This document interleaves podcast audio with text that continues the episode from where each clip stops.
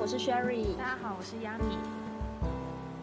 欢迎来到人类自救频道。今天很开心可以邀请 Sunny 来参加我们这个人类自救频道讨论年后转职跟求职的特辑。请 Sunny 先稍微简单的自我介绍一下。大家好，我叫 Sonic，那毕姓王。那呃，我其实是一个土生土长的台湾人。那只是说呃，我从啊，台湾的大学毕业以后，然后先在台湾工作个四年左右时间，然后后来离开台湾到新加坡这边已经工作了五年多左右的时间了这样子。那目前我是在一家一家像是一个调查机构的公司，它叫做 Gartner，G A R T N E R，中文翻译成顾能。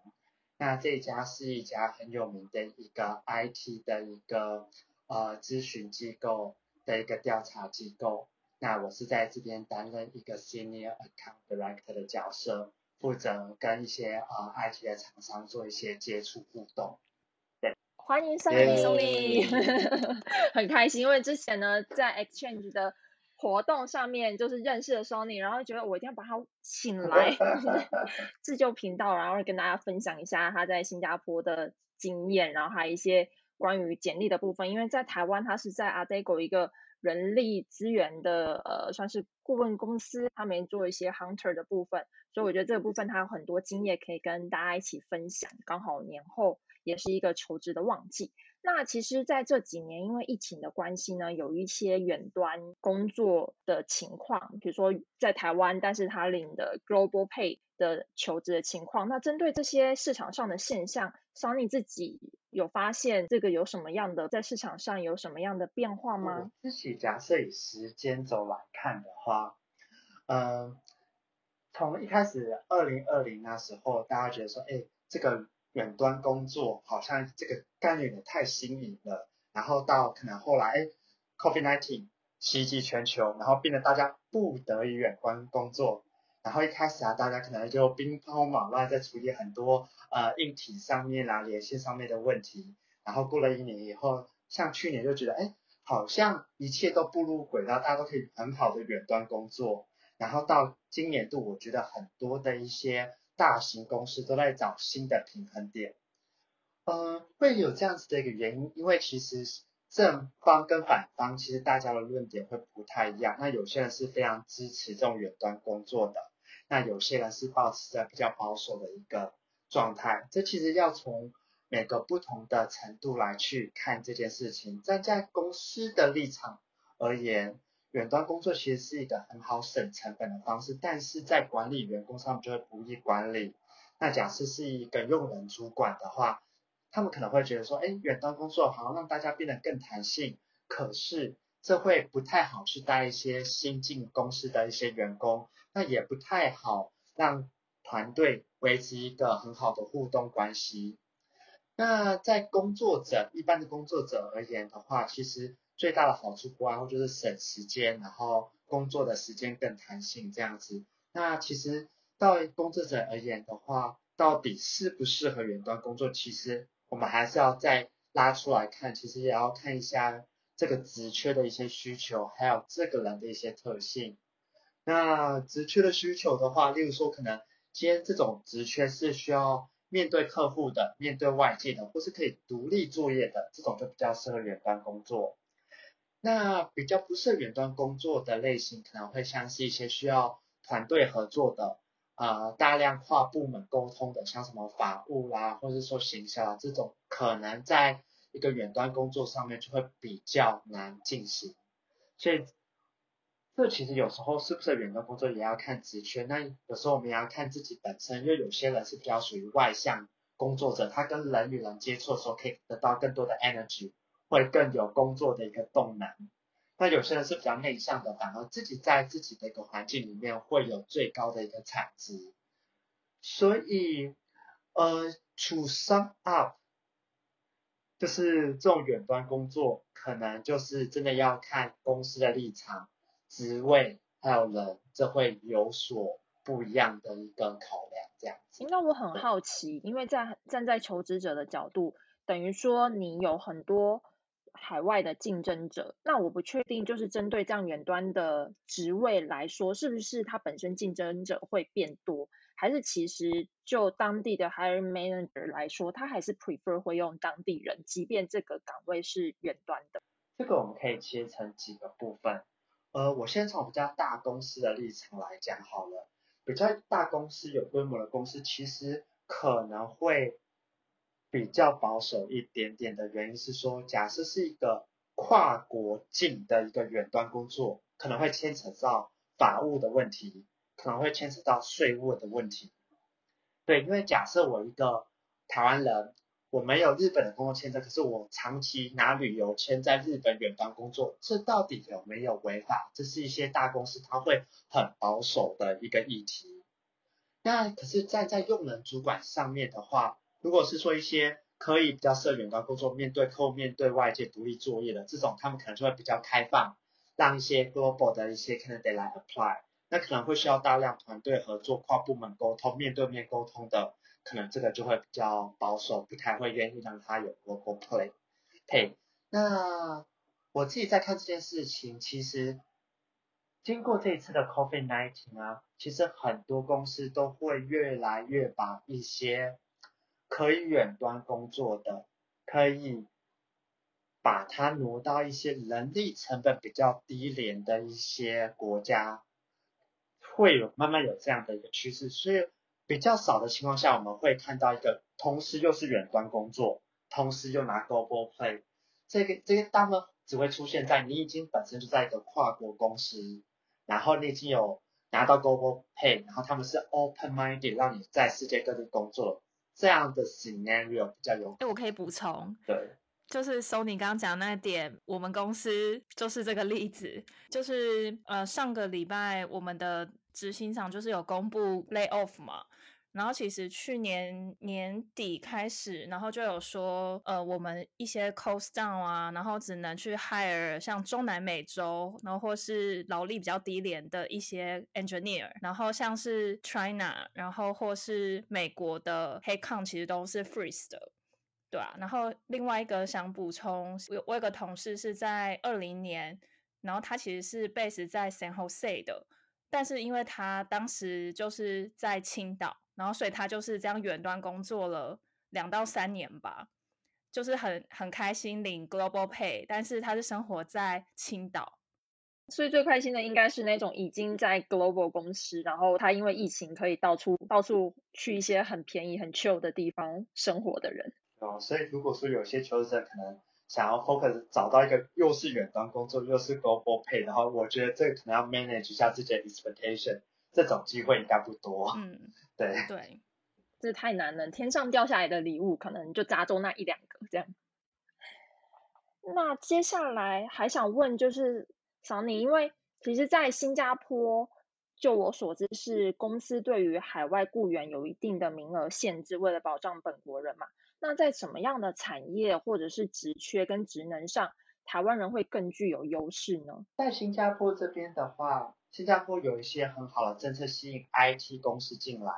那这些良好的政策包含是说，这些 IT 公司可以录用更多的一些外国人，那个比例可以更高。所以，呃，在台湾人而言的话，就是说在 apply IT 公司，他们就会更愿意来做一些雇佣。那 in the meanwhile，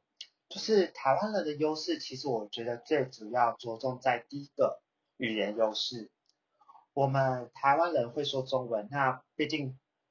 会讲中文的一些呃工作者其实都还蛮多的，所以我们台湾人容易被新加坡的公司录用，做一些例如可能会需要跟外那个中国、香港、台湾来做沟通的一些职位，有可能比较像是业务、行销，或者甚至是一些呃可能像是那个 coding coder。developer 这种会需要跟大陆的工程团队来做一个密切沟通的，这个也是台湾人很具有优势的。对，那台湾的剩下的优势会比较属于一种软实力的优势，软实力的优势可能像说台湾人这个国籍的 branding，三号有赖我们所有的台湾人一起来 manage 这个 branding，这样好像保护的还不错这样。新加坡人是蛮喜欢台湾人的。对我，我其实来到新加坡还蛮 surprise 的，就是说他们都比我熟台湾的一些呃影视啊，一些明星啊，八点档啊，他们对台湾就是有充满着各式各样美好的想象，所以对台湾人他们也非常非常的友善。那台湾台湾人其实在一个外国的环境，其实我们通常展现出来的也是比较友善、比较好相处的那一面，这样子。所以其实我们大家也把这个台湾人的 branding 一起顾了很好，这样子。那新加坡的整个就是呃生活水平大概会在哪里？或者是我们比如说我们是作为一个即将出海的求职者好了，那他的待遇会比在台湾多吗？如果就是整体而言，因为还要考量到生活成本的部分，想知道薪资这一块的平均水平大概在哪里？好，我这边其实有一些数据，台湾所有工作者的一个平均税后月薪资大概是落在四万六左右台币。台湾有这么高吗？我这是我这这个是我查查到的数据啦，那。我可能会后也可以提供给你那个链接。我们可能要看中位数。对不起，我查到是平均这样子，对中位数可能会再往下修一点。不要再为难我们的来宾。没有没有没有。所以，反而新加坡的一个呃税后月平均的数字其实非常非常的可观，是大概是十四万块十五万台币 per month。那因为新加坡本身的一个薪资集聚搭了比台湾更开更夸张这样子，所以也造就这个差别。那如果说就我们一个呃白领工作者，我们差不多年纪的话，我觉得我自己看到的一个数据会比较属于是说，年资在五年以内的新加坡薪水大概会是台湾的一点五倍到两倍。那年资大概在五年以上，可能到十五年这。之间的薪水大概会是台湾的两倍到三倍，对，所以其实到底最低多少薪水才要来考虑新加坡工作？我觉得其实这真的是要看个人。如果你今天是一个单身，想要冲你的职涯的话，我的建议是说，你只要能存到一点钱，一开始辛苦一点点，我都建议你来新加坡工作，因为新加坡的一个呃。薪水成长率都比台湾高很多很多。那如果你是需要息家带眷的话，那我觉得可能新加坡的一个平均 household 就是你一个月你至少要赚一个家庭的月收入大概要在八千新币左右，比较比较可以让你的家庭的生活水平在呃中中等左右。对，就不会到太辛苦。嗯，我觉得这个薪资真的落差很大，因为我有一个印尼的学妹在新加坡工作，但他们好像对薪资也也有可能是产业别的关系，他做设计的，他们会觉得大概薪资落在四千五以上，他就觉得是比较高的。因为我听起来新加坡的整体生活水平，包含他的住宿，其实是比较高的，跟台湾来比的话，尤其是住宿这块是高蛮多的。所以我就不确定说，哎，那比如说多少的 range 在新加坡是一个呃普遍的，是年轻人来说是一个比较均值的收入，然后或者是在多少以上，他会觉得，哎，这个 offer 不错。新加坡的工作者的中位数大概会落在四千四新币左右 per month。那以一个台湾的外籍工作者来到新加坡工作的话，第一份工作的月薪资，我听到比较多的会落在呃三千到四千。那如果是一个呃技术背景的话，这个大概可以翻个一点五倍到两倍，应该都蛮有机会的。对，因为新加坡很缺技术工作者，他们在开薪上面也会比较大方一点点。对。不过，anyway，我觉得是说，你领什么样的薪水就过什么样的生活啦，对，都还是有办法生活的，没有问题。很实在，很实在。对。那亚明你自己呢？因为你是数据这数据这一块，IT 这一块，你自己有实际查过吗？你觉得你的薪资在，比如说你以你的了解，在台湾跟在上海跟 maybe 你有查到新加坡，你觉得有有什么差别？我之前还没做过新加坡的功课。但是如果以上海来讲的话，上海 vs 台湾大概也是两倍吧，就是换算成台币的话。但是我是以呃工作经验五年以内的这个 scale 去换算，但如果是更有经验，比方说五年以上的，可能它的倍数会更大。对，我觉得我的经验也差不多，因为其实简单来说，你外币的话，其实就是会有那种汇差的问题，所以基本上我觉得海外为什么大家会想要出海，其实收入是一个很主要的原因，然后再来的话就是发展的机会。那既然讲到这个部分岗位的部分，那想要问一下桑尼，你自己因为是在台湾跟新加坡都有做过类似的。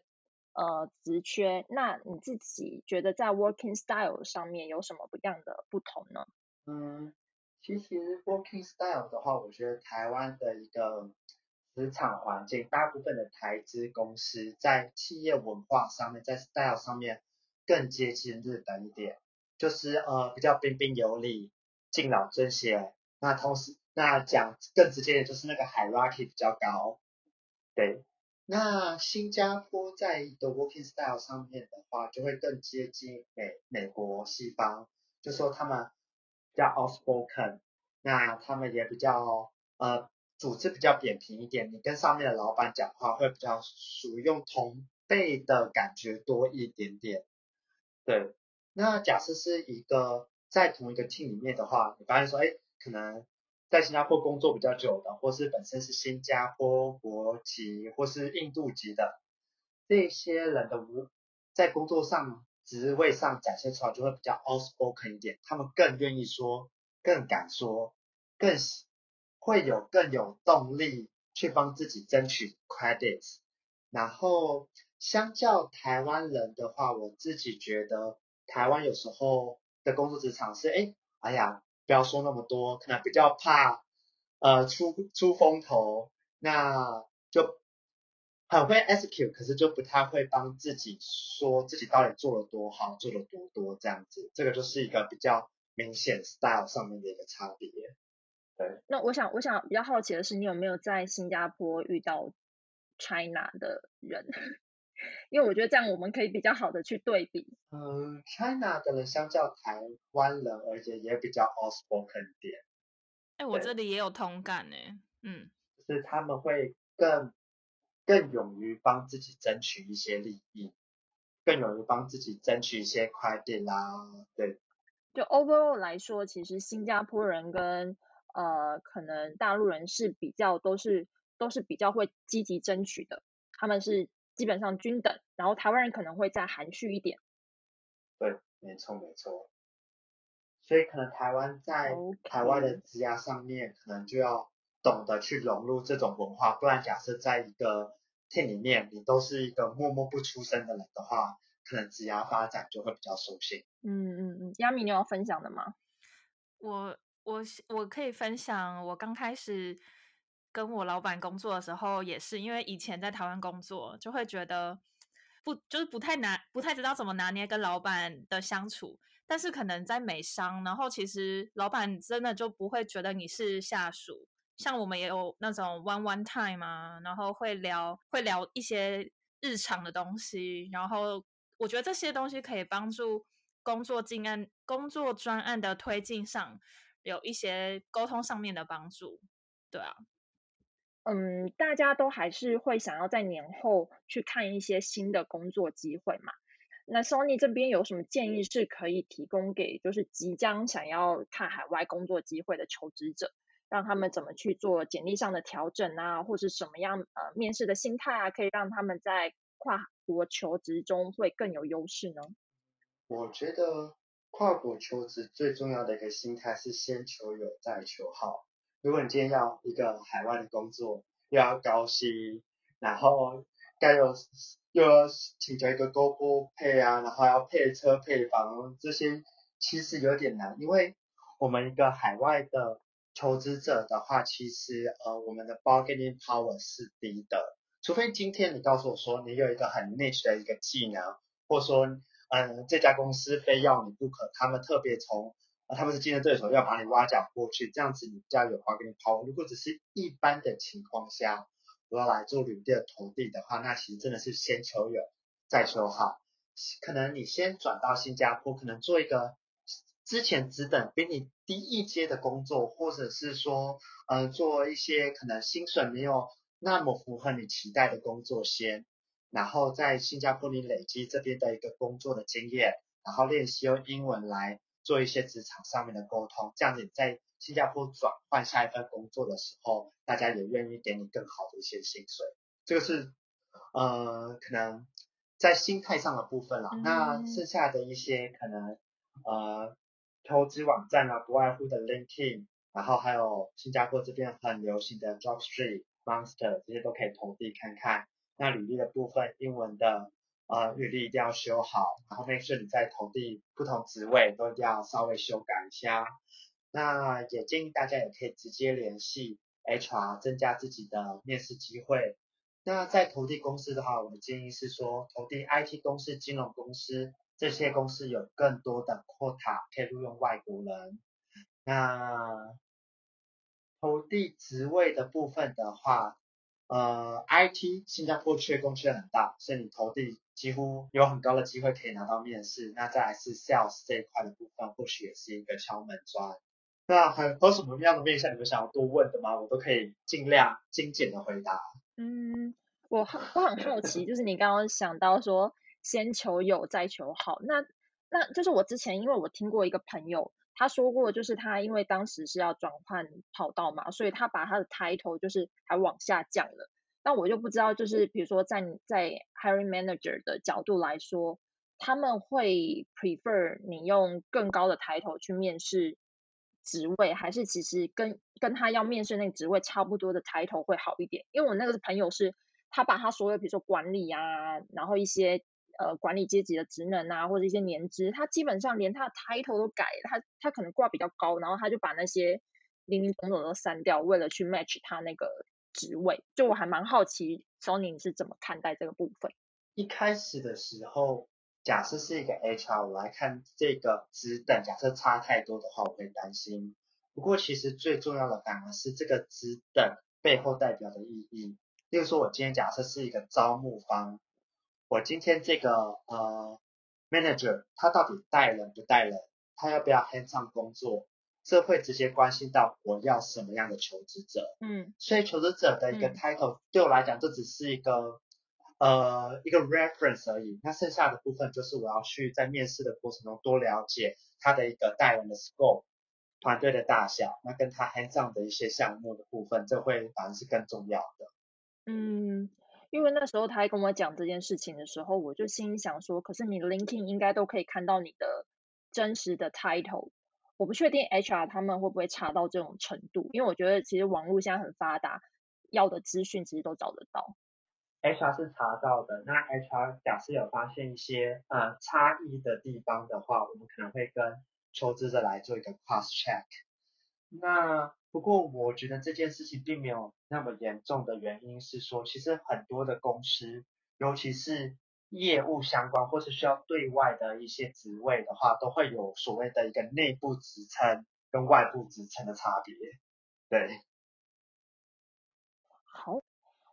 那刚刚讲到一个比较 overall 关于求职市场的情况，那我们接下来就是想要再具体问一下一些比较细节的，因为这一次呢，其实我们有在 Instagram 上面先收集一些听众想问的问题，那因为大大部分这些比较 overall 的资讯，就网上可以找得到，所以刚好有这个机会，想要就是更细致的去问上面一些比较具体的问题，那一个。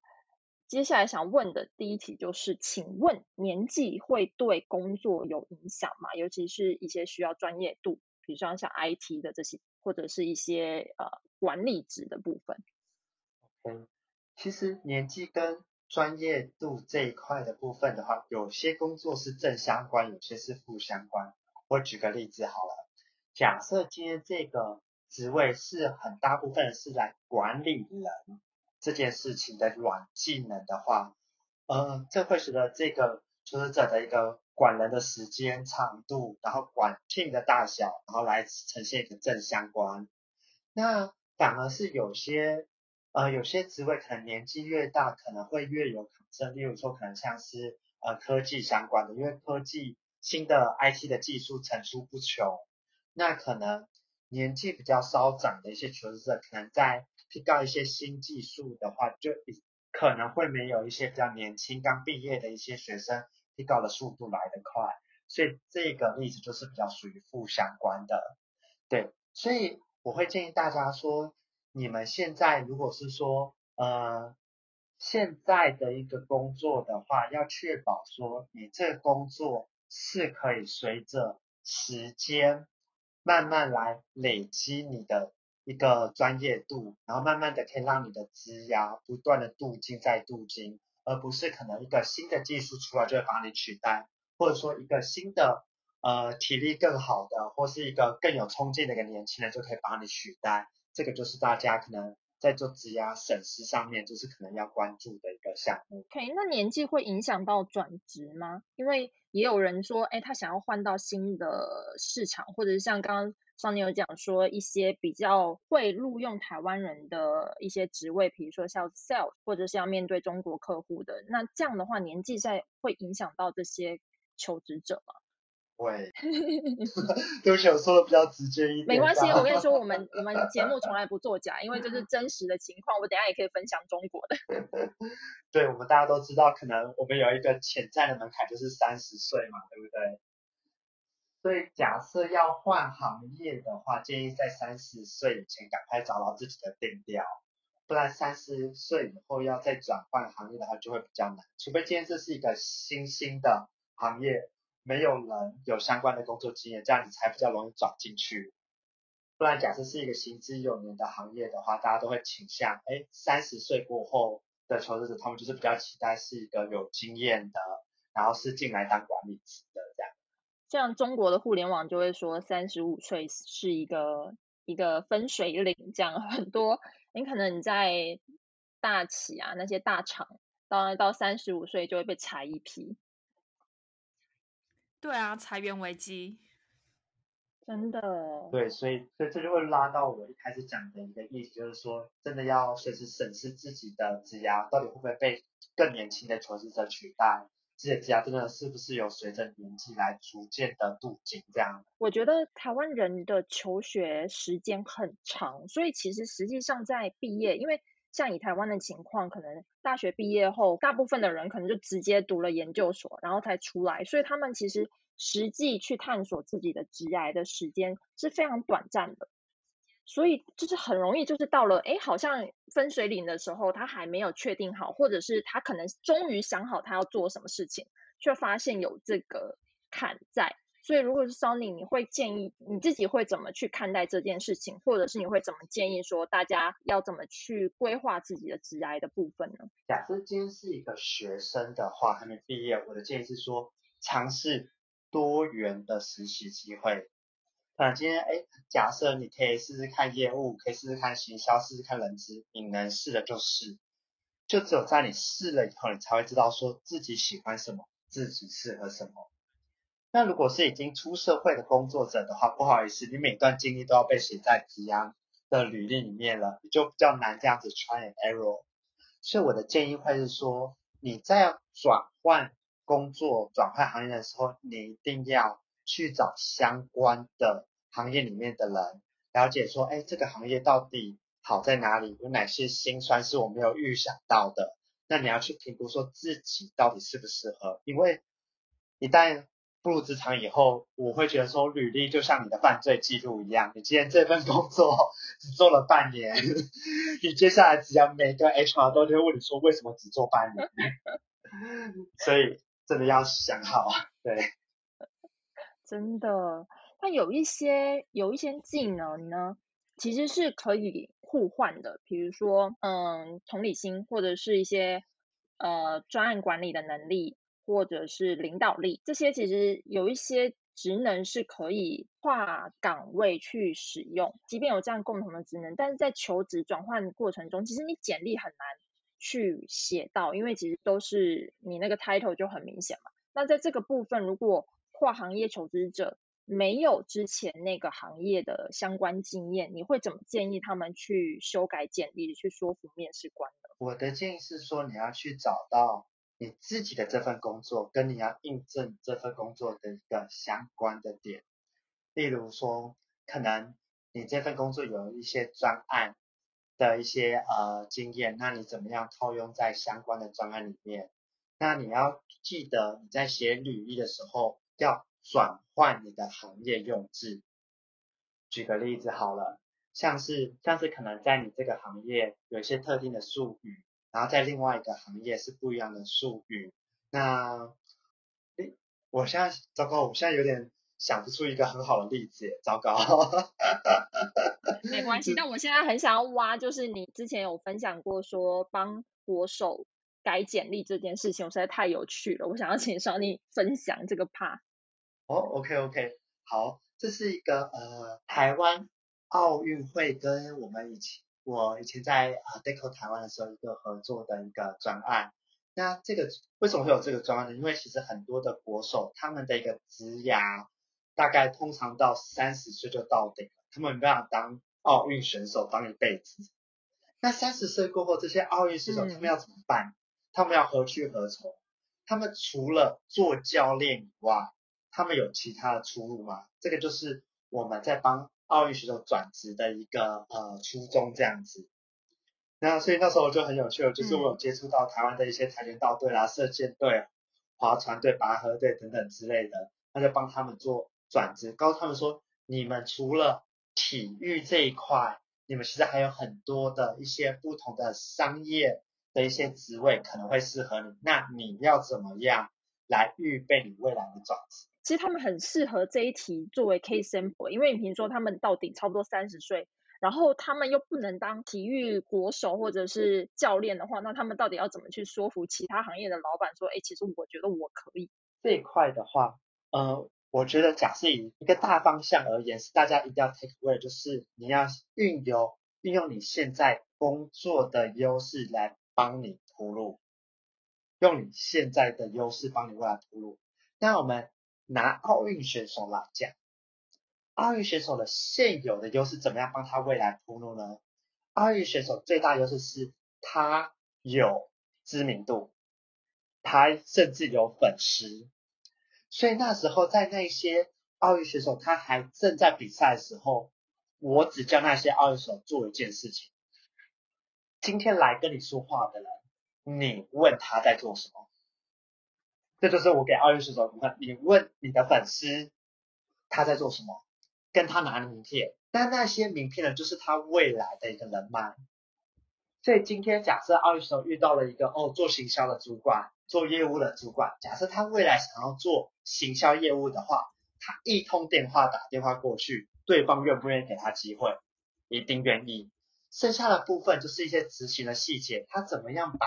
他奥运选手的经验。连接到他想要应征的经验，我给大家另外一个例子，例如说，假设今天奥运选手想要转成行销，他可以说，哦，我在当奥运选手的时候，我要去研究我的竞争者的优势、竞争者的劣势，找到我要怎么样突破竞争者，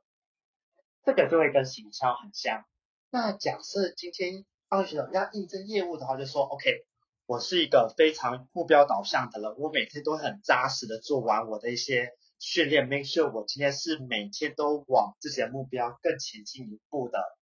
这样就会跟业务有所连接。所以其实啊，大家在做转职的时候啊，一定要去想说你现在的优势可以怎么样帮你未来铺路，帮你未来做一个垫脚，然后再来就是说你怎么样把你现在的经验跟未来的经验来做一个。呃，相似性的连接这一块会非常重要。那我很好奇，这些国手们他会有心态上的落差吗？比如说他之前都是送众人的推捧，然后突然就是变成 office 的一个职员，你们会需要就是 follow 到后面吗？还是需要给他们事前的心理建设？还其实大家都没有这个问题？对会有这个问题，我替第三者的观察可能会是少数的原因是说。在体育界里面，真正可以拿到知名度的会有点少，就他可能真的是要在那个领域非常顶尖，一直拿金牌、拿银牌，像戴资颖这样子的一个选手，比较常会被大家众所皆知。可是假设今天是一个单纯台湾的奥运选手，可是没有夺牌的一个情况下的话，我觉得比较不会有这种心理上落差。比较大落差会来自说，之前是一个运动选手，我只要顾好自己，做好训练。可是，在一个呃商业职场的环境下的话，你可能会需要有更多的一些呃职场的应对进退。然后还有一些可能不断学习不同技能的一个能力，这个可能是落差比较大的一个地方。那其实我觉得这个的话，只要自己调整好，它就只是一个过渡的过程。然后其实我觉得这个东西呢，就是你如果真的要去海外发展的话，大家就是也是要做好心理准备，就是一开始不会太舒服。对。然后你也不要有先入为主的想法去看。这个市场，或是看你的职场的环境，你这样会比较快能适应那个地方。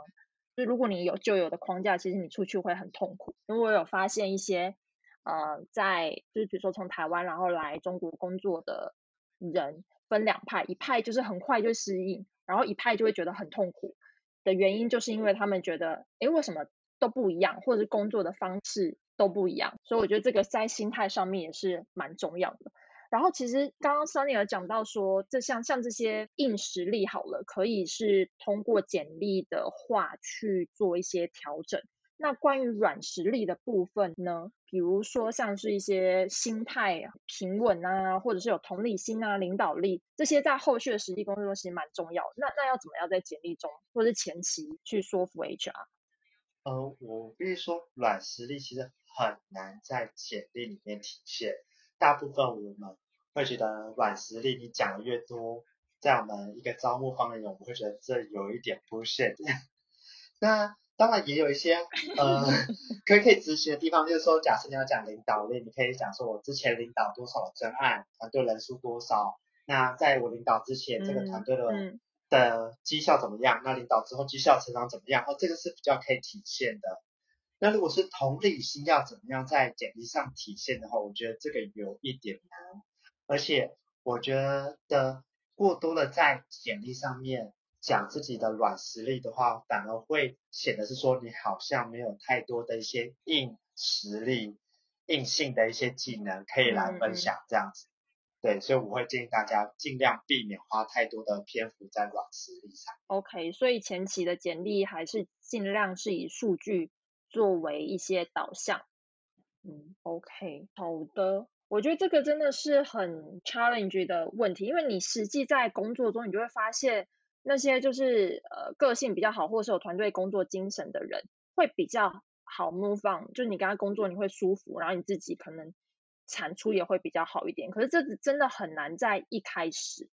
就看到，所以我就在想说，哎，有没有什么办法是在一开始可以去讲这个部分，然后让就是你实际招进来的人会是。很好的工作团队的一员。其实这个没有没有一个该怎么讲，不是一个分数，就说哎呀，就是评分九十跟评分六十的一个差别，而是适合度的一个差别。例如说，人当然就百百种嘛。那呃人格特性可能 D I S C 可能没有听过，那可能 D 会比较喜欢跟 D 的人工作，S 会比较喜欢跟 S 人工作。这其实会看团队跟老板的一个。呃，想法而言，所以这没有绝对的好坏之分嗯，OK OK。那在投简历的部分，有没有什么样的黄金时间段呢？比如说在领英上面会开很多，你是马上立刻就应征他，HR 一定会打开，还是你其实过个三五天或者一个星期，有没有这种就是黄黄金时间段投递会比较容易被 HR 看见？我觉得。越早投递越容易被看见的原因是说，因为我不确定 HR 什么时候他会 review 第一轮的 first batch，因为第一轮的 first batch 的话，可能就是呃你会比较容易通过 HR 这边，然后让 HR 有他的绩效，让他有更多的一些 action 可以推荐给用人主管。那如果你是 second batch 才被 HR 看到的话，HR 只会在一些特定的情况下帮你往下推，例如说可能你的能力确定一定比 first batch 更好，背景更好啦，或是你的配合度更高啦，HR 更有把握你会 take offer 啦，等等之类，他才会把你再丢给用人主管，然后跟 first batch 一起来做比较。嗯，OK，所以大家其实就是一看到一看到开职位，大家就马上去投就对了。对，或者是说看到这个职位 reopen 的时候，哎，这个也是一个很好的时间点。因为 reopen 第一是 something happen 嘛，例如说，呃，求职者没有 take over，或者说原本要 on board 了，因为什么事情没有 on board，所以假设 reopen 的话，也代表说 HR 可能更急的在找这个人选，这样或许也是一个好时机。你是不是可以写程式去侦测啊？可以啊，可以啊，这就交给工程师 喽。对，对对啊，那交给你了。请把我的简历带上，或者是说 LinkedIn 有一个很简单的一个功能，就是它会有 notification 嘛，你可以设定说你要什么样的 notification，然后就一有相关的职缺 release 出来，就会收到那个信。哦，其实我看到 LinkedIn 上面很多挂挂了两三个月，然后我就很 confused，是不是 HR 忘记把那个那个岗位就是拿掉，还是怎么样？为什么会挂那么久？OK，这其实会跟那个招募的时间轴有关，因为例如说可能。First batch 进来以后，Second batch 也开始一起进来，那整个的招募时间从从一开始招募到决定人选，到这个人选真正 on board 可能至少拖到两到三个月。在人选真正 on board 这个职缺真的关掉之前，HR 很多时候不愿意把这个职位关掉，他只是想啊，我就多招一些求职者，避免什么事情发生，我需要备案。就是 in case 这样，嗯，对对对，OK，那就像你自己在就是招募或者面试过这么多候选人后，你有觉得就是什么样的共同特质让他们在后来实际的工作表现上更加的稳定跟成功呢？嗯，我自己觉得，假设一个正面思维的话，我觉得我很在意这个求职者他是不是有一个精益求精的精神，像我自己在。呃，当用人主管的时候，我在面面试的，我都会喜欢问说，哎，你去年度的年度计划是什么？那你执行的怎么样？那你今年度会怎么样改变？你会怎么样更好的执行你的年度计划？来确认说他是不是一个会想要随时 improve 自己的人。那另外一块，我觉得有另外的求一种求职者，他也会在工作职场上表现好，就是他非常非常知道自己要什么。他知道说，我在这份工作，我想要达到什么样的一个高度，什么样的绩效，那我预计要在多少时间内完成什么样的事情，这种非常 object oriented 的求职者也会表现的很好。那另外一块的求职者，我会尽量避免，就是说，就是他在面试的过程中会给我表现说，哎，什么都好，什么都好，然后他去试完以后，什么都不好，什么都不好。呃，这样子的一个出色，假设他的思思维转换的太快的话，这个是我会极力避免的，因为他可能工作遇到一些挫折，或是有一些小地方不如他的心意，他可能就会比较容易放弃，或是比较容易寻找其他的出路。对，所以我自己在看什么样的求职者更容易在职涯上发展的更好呢？除了我刚才讲的一些。正向的一些指标，那还有另外一块我也会很在意的，就是今天这个人怎么样面对走下坡。因为其实市面上很多的一些文章啦，都在告诉我们说，我们人要怎么样积极往上，我们要怎么样更好。可是人生并不是一路的往上，一定会有走下坡的时候。所以今天这个求职者怎么样面对自己，其实可能没有如如同自己的预期表现的那么好。可能人生没有那么顺遂，这样没有那么顺遂，他会怎么样面对这件事情？这个也是我觉得一个求职者他能不能顶过最艰难的时刻，然后可以看到寒冬过后的一个梅花花开，这也是我会很在意的部分。这个呢，就只能是不是等，只能等到实际进来后，还是在面试的阶段就可以去通过问题了解到刚刚 Sony 讲的这些部分。嗯，假设是一个练习走下坡的话，我这边我就会问他说，可能例如之前遭遇到什么样的挫折啊，这个挫折带给他的一些学习成长等等之类的，或者是说我也会问他一些呃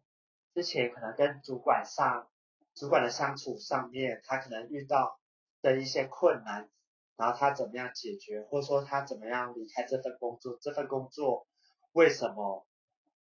为什么样的负面的东西让你觉得会必须要离开这个工作？你当初又怎么样试图的解决这些负面的因素吗？这些都会是我呃想要旁敲侧击的部分。所以其实今天很开心，就是邀请到 Sunny 分享这么多关于求职啊，然后跟工作的一些技能，会让自己在后期的表现。更加的好，所以这一集是干货很多，然后非常非常开心，就是你知道我就是就是非常好意思的就把 莎莉邀请到节目，然后他也非常的大方的就答应了我邀请，真的非常感谢他今天来。对，就是也谢谢你们，就是特别邀请我这样子，因为其实我觉得呃有这个机会可以分享给一些台湾，然后想往海外的工作求职者啊，那我觉得都是一个很好的一个机会，因为其实。我自己在看自己的职涯，自己的职涯也受过很多很多的帮助。那如果是说，呃，有机会帮助到一些其他人，那我都非常愿意。那也欢迎一些呃海外有需求求职者，也可以通过 LinkedIn 啊，那去搜寻 Sony Work S O N I C W N G，可以联系我。那我也很愿意在呃跟大家分享更多的资讯。那今天的节目呢，就到这边，谢谢。